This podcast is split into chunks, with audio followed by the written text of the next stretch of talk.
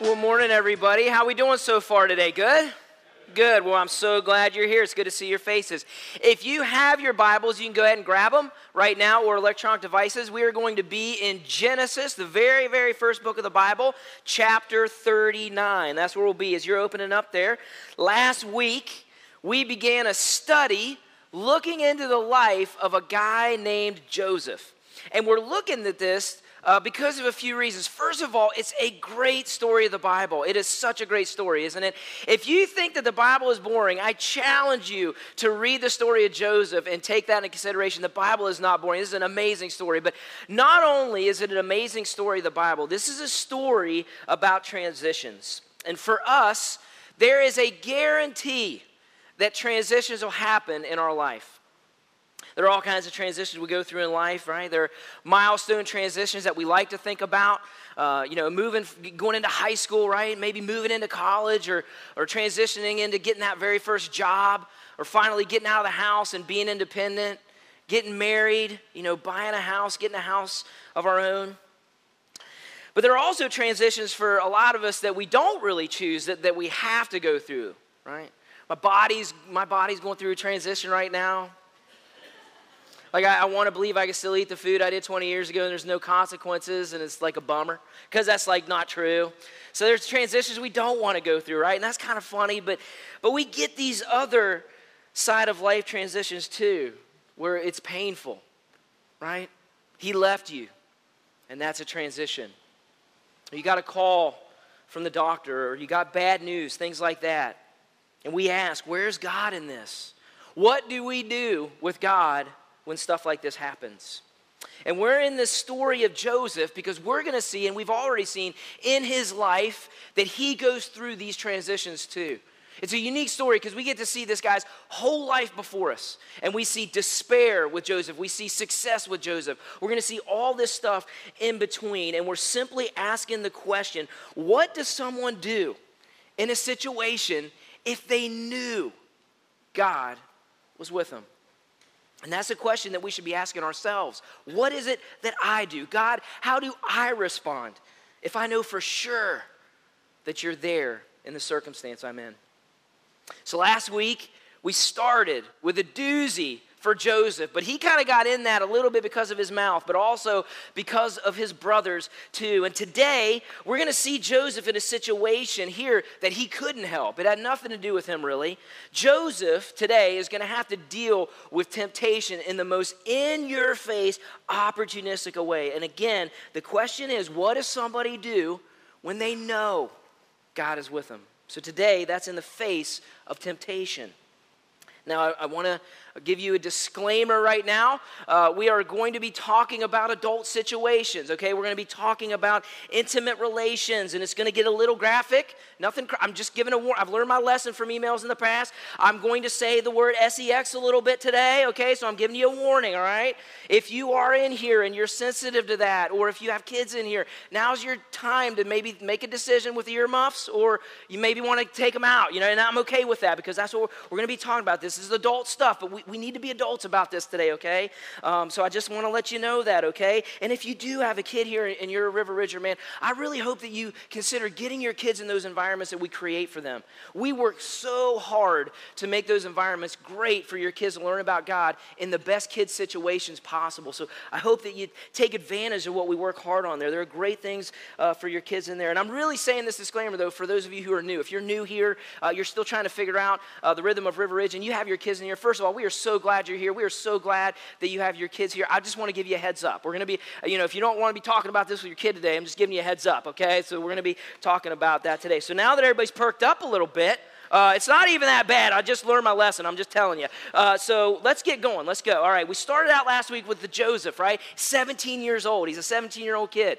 We find out he's the favorite uh, of, of all of his other brothers, right? But we also see that he's called by God with these dreams. He's called by God in these visions. There's a unique thing, amazing gift from God with these dreams. We also learn pretty quickly, not only is he dad's favorite, Jacob's favorite, uh, with his other 11 brothers, but he's a little spoiled, right? And he's a rat. He's a tattletale, right? He's a snitch. And so, uh, not a lot of great functioning things going on with him and his brothers, right? So, one day his dad uh, sends him out there uh, to check up on his brothers because he doesn't have to work, I guess, add a little more animosity to that. So, they see him coming, they see Joseph coming, and their brothers go, hey, let's kill him. So a little bit more than a little animosity going on right now, right? They want to kill him. So, but then Big Brother steps in, Reuben, and he goes, "Well, let's not kill him. Uh, let's put him in a pit over here. After all, he is our brother. Like that's where Reuben lands." And and so they throw him in the pit. They actually strip him off of his clothes. They throw him in this pit. Then uh, there's this uh, traveling salesman coming on his way to Egypt, and we see that they decide to sell Joseph to the trader as a slave. They sell their brother into slavery. It's crazy to think about that this actually happened. And so we ended last week with Joseph on his way to Egypt, and he's bought by a guy named Potiphar. Now, Potiphar is a huge deal in Egypt. He is actually a general of Pharaoh's army, the number one guy over there in Egypt. And so this is who has him. So let's pick up the story here in Genesis 39. Hopefully, you found your way there. We got it up on the screen if you want. Here's let's go in verse 1. It says, now Joseph had been brought out down to Egypt, and Potiphar, an officer of Pharaoh, the captain of the guard, an Egyptian, had bought him from the Ishmaelites who had brought him down there. Now listen to this. The Lord was with Joseph. That's where we ended last week if you were here. See, this right here for a lot of us, by the way, this doesn't line up with how many of us believe it should go if you're a Christian or if you're one of God's guys. I'm just saying that, that God is with him. See, because I mean, I don't envision being stripped, humiliated, rejected, and sold by my brothers as the Lord being with me. I don't know about you. Because when I picture the Lord being with him, with Joseph, here's what I picture. What I picture is right before the brothers went to strip him of his clothes, like a thunderbolt comes down and strikes two of them and kills them just so they know God means business. And then you hear like the biggest Morgan Freeman God voice ever that just says, Step off, right? That's God being with Joseph, right? And, and they freak out and he's totally safe. That's God being with Joseph. But the Bible says, it says, God's with him. He's a slave. God's with him. He's in a foreign land where he doesn't know any of the language, but God is with him. He doesn't know anybody, but God is with him. He's far away from everything he knows, but says the Lord was with him. And maybe, gang, maybe we just get a little bit of traction with God and circumstances. That maybe God doesn't keep you away from all the bad things but that, listen, He will work in you and through you in the midst of them.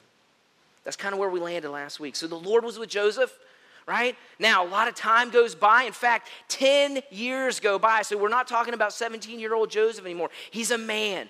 He's a man, and he's working in Potiphar's house. We learn that Potiphar, this general, he notices Joseph during this time, that whatever Joseph does, he succeeds in. And so Potiphar, even though he doesn't believe in this God of Joseph, he sees the favor that God has on Joseph, that everything that Joseph touches is going good. And, jo- and Potiphar is not a dummy. So he's like, I'm going to ride this favor thing as much as I can. So he puts Joseph in charge of everything that he owns. All of his entire estate, he puts in charge of everything. And here's why. Here's why.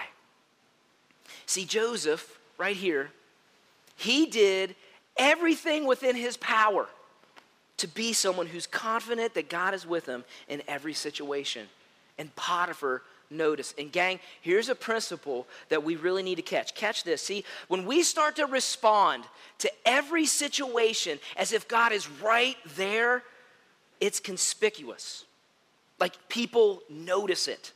Not when things are easy, but when things are tough, when transitions aren't so easy. People notice. So Joseph here, he's in control of everything. All of Potiphar's estate. Potiphar's stuff's getting blessed left and right. And, and Joseph remains faithful to God. Seems like things are getting better for Joseph. He's in a really great position. So let's see what happens. Now, a lot of you know this story. This is a famous story of the Bible. So let's pick this story up here in the middle of verse 6. All right, let's go. It says, Now Joseph was a handsome in form and appearance and after a time, his master's wife cast her eyes on Joseph and said, Lie with me. All right. So Joseph here, he's a catch, right? He's tall, dark, and handsome. I mean, it's hard for us guys who have that trifecta. It's hard. For, I'm not a piece of meat, gang, okay? It's tough. But he catches the eye, says a Potiphar's wife. Now, we don't know a whole lot about her. We just know that, that she's a wife. We don't know how many wives he has. We don't know if she's young and pretty. We don't know if she's a cougar. We do not know much about this woman, but she likey what she sees. That's what we know, right? Now, this phrase, we got to catch this. This phrase, lie with me. I studied this a little bit uh, in the Hebrew. Now, here's the thing our English translation for this phrase right here does not do this justice at all. See, in the Hebrew, uh, this lie with me is an imperative. And so it's actually not saying lie with me. Here's what it sounds like, just so you know. She goes, You, sex, now. Imagine this. This is what it's like. This is what position he's in. That's what that sounds like. That's what happened then. It was that aggressive, it was that powerful of a saying. Now, here's the thing, and why I wanted to say that was because, gang, when we we're talking about temptations, this is definitely a temptation in, in the physical nature, but we're talking more about other things. Like right here for her, this was a temptation of power, wasn't it? I mean, look at where she was. Look at the position that she had. She could get anything that she wanted. She was tempted by this insatiable power to get whatever she wanted. It's not just the seduction of the physical, it's the seduction of power. And here's the thing that I want us to catch see, Joseph, see, he had power too. Yeah, he was a slave. But man, he had an incredible amount of power. He was an attendant of Potiphar, and the word attendant was not in a position, he was like almost right next to Potiphar in everything. He was on the society list now. This is where he was, even though he was a slave. So he had this power too. So we see how she uses it, right? Lie with me. And let's see what he does with this power. Because here's the deal, gang. He's in a culture right now where they have no idea about the God that he serves and loves. They don't know what he knows he should do and what he shouldn't do. So, you know, how easy would it be? No one would even blink. And in fact, this is probably common for slaves to do this. So, how easy would this be? And, and, hey, you know, maybe I have a little power, but you know what? I'm not really reaping all these great things, anyways. I mean, Potiphar's getting all the good stuff. I mean, it's Potiphar's house who's getting blessed, not mine. I'm a slave. So, let's see what happens. And, guys, right here, listen, listen. This is where it creeps in. Right here. This is where temptation enters into life. This is where you see if no one's looking. It is. Where you say, hey, God, you know, this stuff's not really going so hot right now in my life. What Joseph could have done was say, you know, I'm still a slave, I'm still property of someone, right? Why remain faithful? Let's see what he says. Verse 8. But he refused and said no to his master's wife. Behold, because of me, my master has no concern about anything in the house, and he has put everything that he has in my charge. He's not greater in this house than I am, nor has he kept back anything from me except you, because you are his wife. How then can I do this great wickedness and sin against God? And as she spoke to Joseph, day, catch this, day after day, he would not listen to her and lie beside her or be with her. All right. Three simple, simple, simple reasons why Joseph says no. Three reasons. It's really simple. He was loyal to his boss, he was loyal to his God, and he called it what it is. Did you notice that? He called it what it was, right? He didn't call it a fling or just having fun, or he didn't do any of that. He said it's wickedness, it's a sin. And, gang, right here for us Christians, I just want us to, I want to take a time out here for a second and talk about this. You know, I think sometimes we get desensitized to what things actually are because we, we repackage it with a name and then we kind of just get blinded to what it really is. And it's just easier to say or digest. It's like, you know, uh, when you mash up cauliflower and call it mashed potatoes. You ain't fooling anybody. I'm just saying.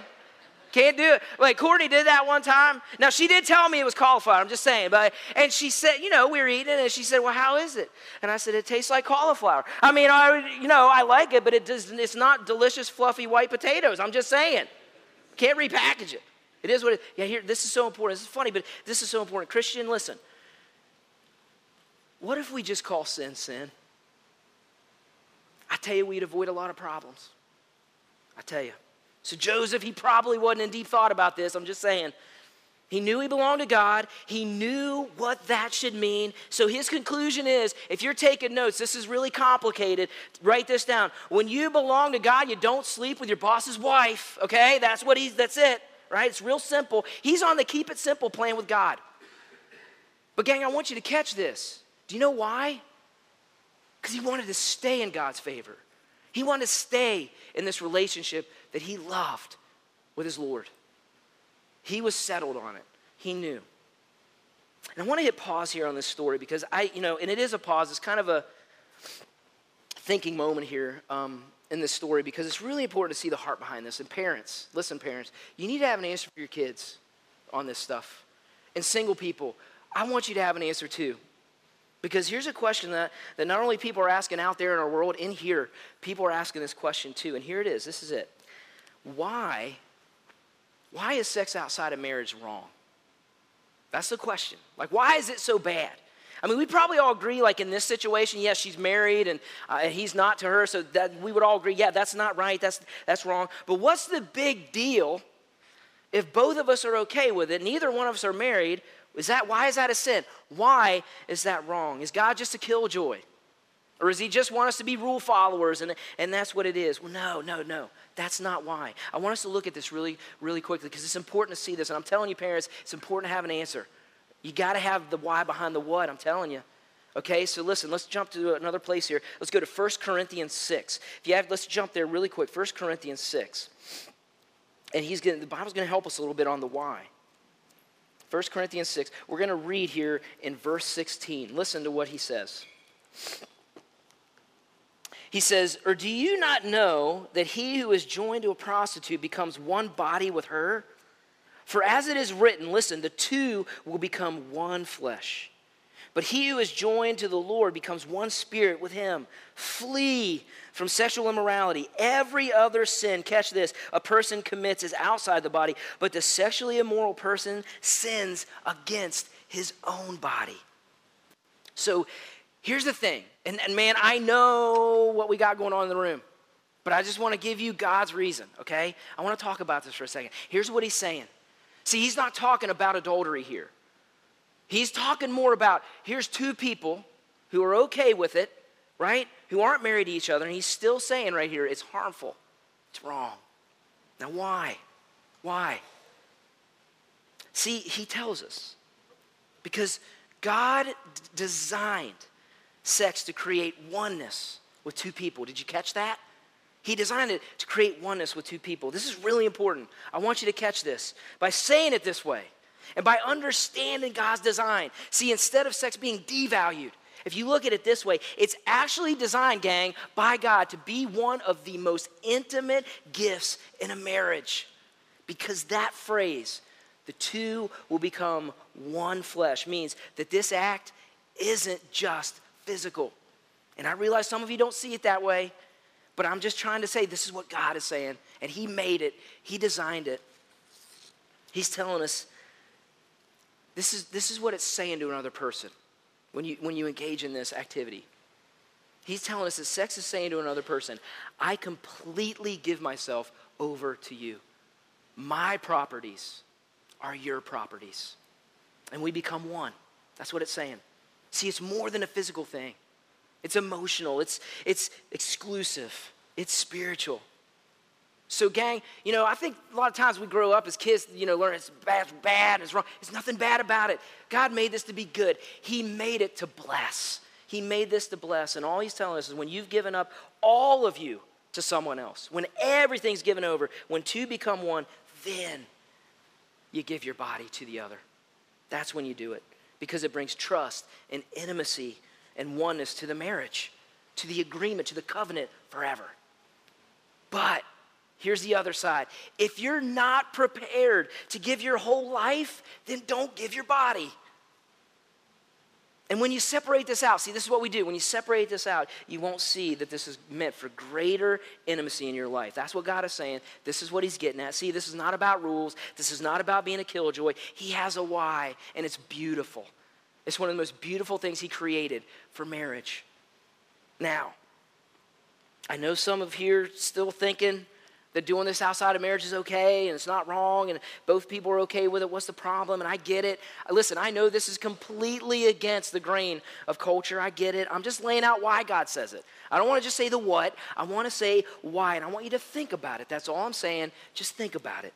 I came across uh, a pastor, uh, his name's Tim Keller. Uh, he's really smart, and, and he was talking about this issue. And I want to talk about what he said, because here's what he said. I found it very interesting about this. He said, People come up to me a lot and say, Why can't we just celebrate what all religions have in common? And he said, Well, okay, here's one of them. This is one of them. And, and it's really funny how he said there are not a lot of things that all the major religions of the world agree on. And this is one that you should never have sex outside of whole life commitment. Just think about it. And people, they yet still say, well, that's ridiculous. I just found that very interesting from him. Give us some weight. Give us some thought, guys. I mean, what if this is true? That it is more about your whole being and not just physical. Okay, back to Joseph. All right? Cougar pounces. He says no. He says no again and again. I don't want to do it. It's a sin. She's relentless. He keeps saying no. Tough situation, right? I mean, he can't go anywhere. He can't find a new job. He's a slave. He can't just say, I quit. Like, he can't do that. So, this is a really tough situation. So, let's see what happens. He stays strong in his faith, he stays strong in his integrity. Let's go, verse 11. But one day, when he went into the house to do his work, and none of the men of the house was there in the house. And by the way, this is a scene change. This is Jaws music. Do you see it? It's like nobody's around. It's like da da da da. Okay. She caught him by his garment, saying, Lie with me. But he left his garment in her hand and fled and got out of the house. Now, this is a great scene, isn't it? I mean, you know what happened, right? He's running and he ain't got no clothes. I'm just like, I just think this is a funny scene. He pieces out. He's like, I'm out. Like, he didn't even stop to pick anything up. And he's looking for the closest camel to hide behind right now. Like, this is great. He didn't stop to think. He's just like, I'm out of here, man. And man, Joseph, like, get a belt. Like, this is the second time.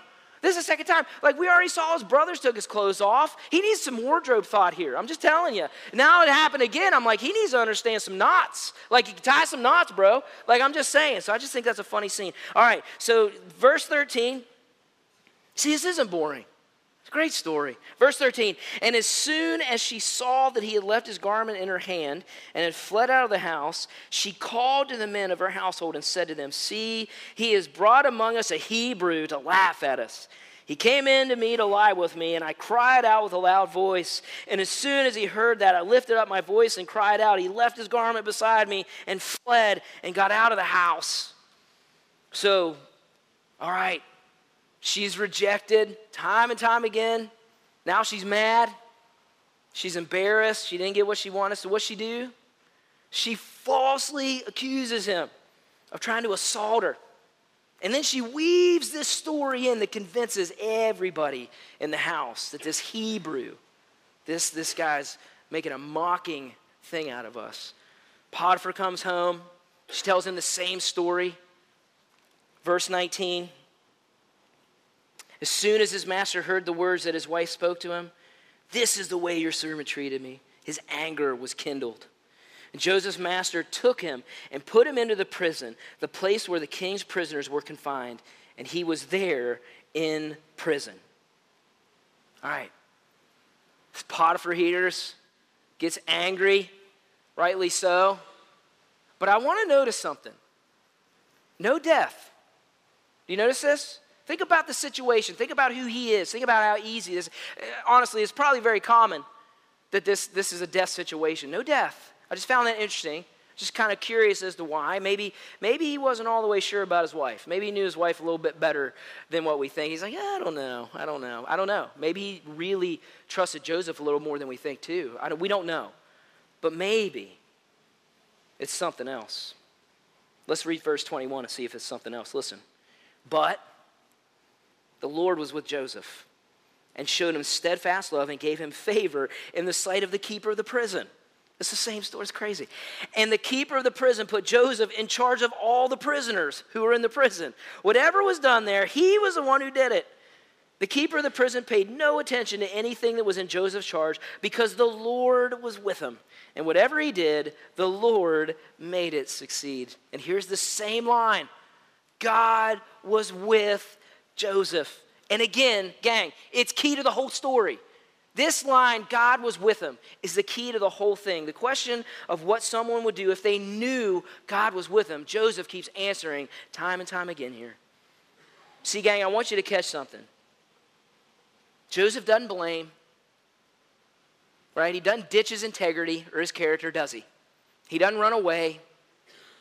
He doesn't throw everything away. He doesn't try to change. He doesn't try to get out of it because Joseph knows by doing that, all that's going to do, gang, listen, is going to complicate the problem. That's all he knows. And so he, and, and here's the thing.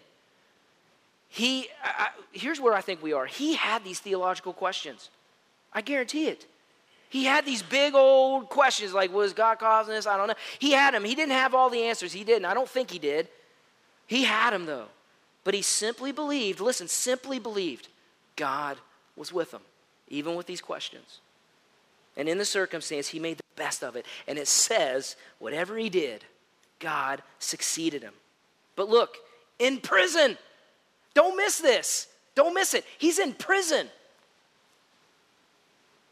It's not a circumstance any of us would wish for. It's not something he thought, yeah, this is exactly where I'll land, right? This is crazy that he's still saying, oh, I'm going to do this one thing no matter what. Again, I think about this a little bit, and I, and I think about my own life, and I think about transitions in my life, and, I, and it challenged me to ask this question. You know, what would change if I just made the best of the circumstance I'm in? What would change? It's a tough question to ask, but it's something that he's answering here. So, this is where we're leaving Joseph for now. He's in prison. Last week, we didn't leave him in such a good situation. This week, same, he's still not out of this muck. And we're going to continue next week, and we're going to see this does not turn out the way that we think it will even next week. So I hope you come back and catch the next chapter of this story. You need to come back and see what happens to Joseph in prison, and as someone who knows God is there. So I want to back up here, and I want to look at something, because I think an overarching theme in this chapter is looking at temptation. So, uh, if you're taking notes, I want to talk about this. Uh, Joseph gives us three tactics in temptation to think about, okay? So, if you're a note taker, again, I came through, I got three notes for you, all right? So, here's the first one uh, tactics in temptation. Here's the first one we learned from Joseph be on guard even when things are going good. You know, I think when, when things go wrong, right, or we're not in the best relationship with God right now, we know we get vulnerable. Like we look back, we're like, yeah, I, I know I was way more vulnerable to temptation because I just wasn't in good shape with God. I wasn't in good shape with my marriage. Like we know how bad things can be, how weak we can get uh, when we're weak, but we know that. But I want to take a page from Joseph here because do you notice this? See, in the story, his temptation, this invitation happens when he's at the point where he's on top. Did you notice that? He's on top of things. Here's the, here's the thing Temptation is just as likely to happen when things are going good as they are when things are going wrong. Because here's, here's what I thought about. This is why. See, when things are going good, we let our guard down a little bit, don't we? When things are going really well, we tend to not have to rely on God as much. We become a little bit more self sufficient. When things are going good, we often become complacent. And that right there is a recipe for temptation to snake right in, isn't it? So the first tactic is just keep your guard up even when things are good. Don't drop your guard. Two, maximize the penalties, minimize the pleasure. We got to do this. Joseph nails this one, right? In verse 8 and 9, right? When the proposition comes, he did not start out going, Well, you know, that would be nice. Uh, boy, that feel great. Uh, and I'm so flattered. I'm flattered by you. Thank you so much. He doesn't do any of that. He right out of the gate just calls it what it is. He goes, I'm out of here, right? Like he's he he he understands. He immediately looked at what could go wrong and he called it what it is, wickedness and sin. This gang, this right here is wisdom. Here's what wisdom is. See, wisdom takes a long look at how my decision will impact the future. That's wisdom. Because this one's huge. This one's really big right here in temptation. If you can just see the long term effects of what you're about to do against the immediate pleasure, it will put perspective and wisdom in that time on your side every single time. That's wisdom. So you got to maximize the penalties, minimize the pleasure. And here's three the best fight is flight. Joseph took this literally, right? Like he didn't even stop to get his robe. Like he was just like, I'm out. Like he just was like, he was, I just see him running, like streaking. You know what I'm saying? Like I just, like the football game streaking kind of thing. You know what I'm saying? They're chasing him. Like that's what I see. He didn't stop and think. He didn't try to tough it out. He didn't try to gut it out. He just jetted. It was all or nothing for Joseph, gang. This one right here, it's so key. He didn't see how close he could get to the line. He didn't sit there and try to justify hanging out with her longer. We need to do this way more often than we do it, don't we? Just get out, right? And it's not just sexual temptation, it's all temptation, right? Like it's we got to take this into consideration with everything. Listen, I'm on a diet. It's not going well.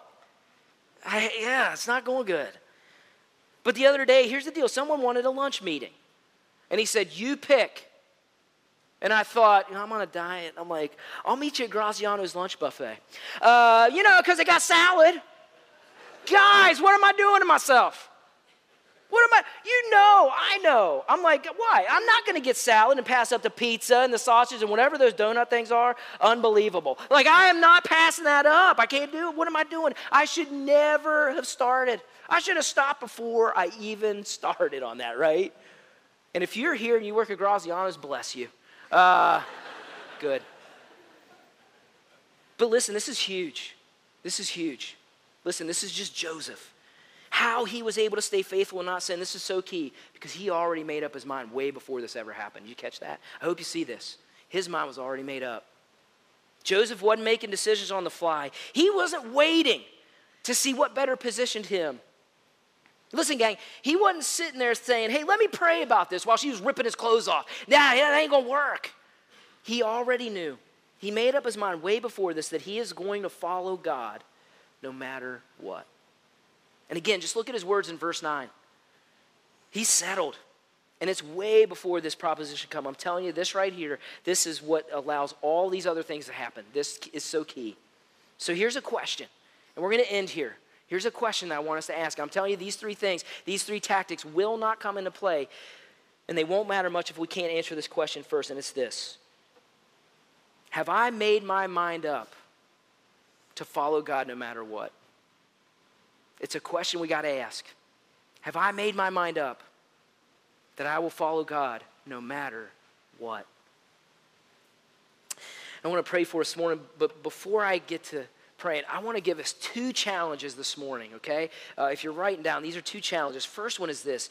Uh, you know, this week, again, as you're going through life and these transitions that, that sometimes we can't help or stop or, or just even just normal life stuff, you know, when we go through things like this, you, you hear a lot, God be with me, right? Hey, God be with me in this interview. Or God, be with us as we travel. God, be with me uh, in this marriage, right? And, and I think that's great to ask. But, gang, here's what I want to challenge you with He's with you. He's with you. And it's, it's fine to ask that. But what if, I want you to write this down. What if instead of asking, God be with me, we ask, God, how will I be with you today? How will I be with you in this marriage today? How will I be with you, God, in this interview? How will I be with you in this decision? Because, gang, if we can ask that, and even through temptation, God, how will I be with you in this temptation? Maybe this can change some actions on your end of things if we can ask it that way, maybe just a challenge. And here's the second challenge I want to go with, and it's that question. I hope you write this down. I want you to spend some time thinking about the question Have I made up my mind to follow God no matter what? Let's pray this morning. God, we love you. We love you. Thank you for this story of Joseph. Thank you that, that we get to see that when temptation comes, that we do have an answer for it, that we do have a no that we can say, that it's not about looking inside ourselves even to actually fight this or have the willpower, but it's actually looking to you and know that you are with us, and that can change so many things about the temptations that come. So help us look to you and not to ourselves, and help us see the change that could come when we just ask the question, hey, I'm going to follow God no matter what. And thank you also, God, that this story, this story of Joseph, it points us right to Jesus. That this just reminds me of what Jesus did and what he went through. That, that he came down, he had everything going for him, and he came down and he humbled himself and he went through temptations He was tempted by Satan. He was tempted to not go to the cross. He was tempted to not do what he did and endure it. But he did. He chose to do it, God. And thank you that we're reminded today through communion that he did choose to do it. And it's because he loved us. That's why. That he loves us so much that he was willing to endure and he always did the right thing. So help us through that message of salvation that if we believe that that's why Jesus came, that we can actually be saved by you and also endure ourselves when temptation comes. We love you. Thank you. Help us. In Jesus' name we pray. Amen. Amen. All right, gang. We'll see you next week when we continue the story in prison. See ya.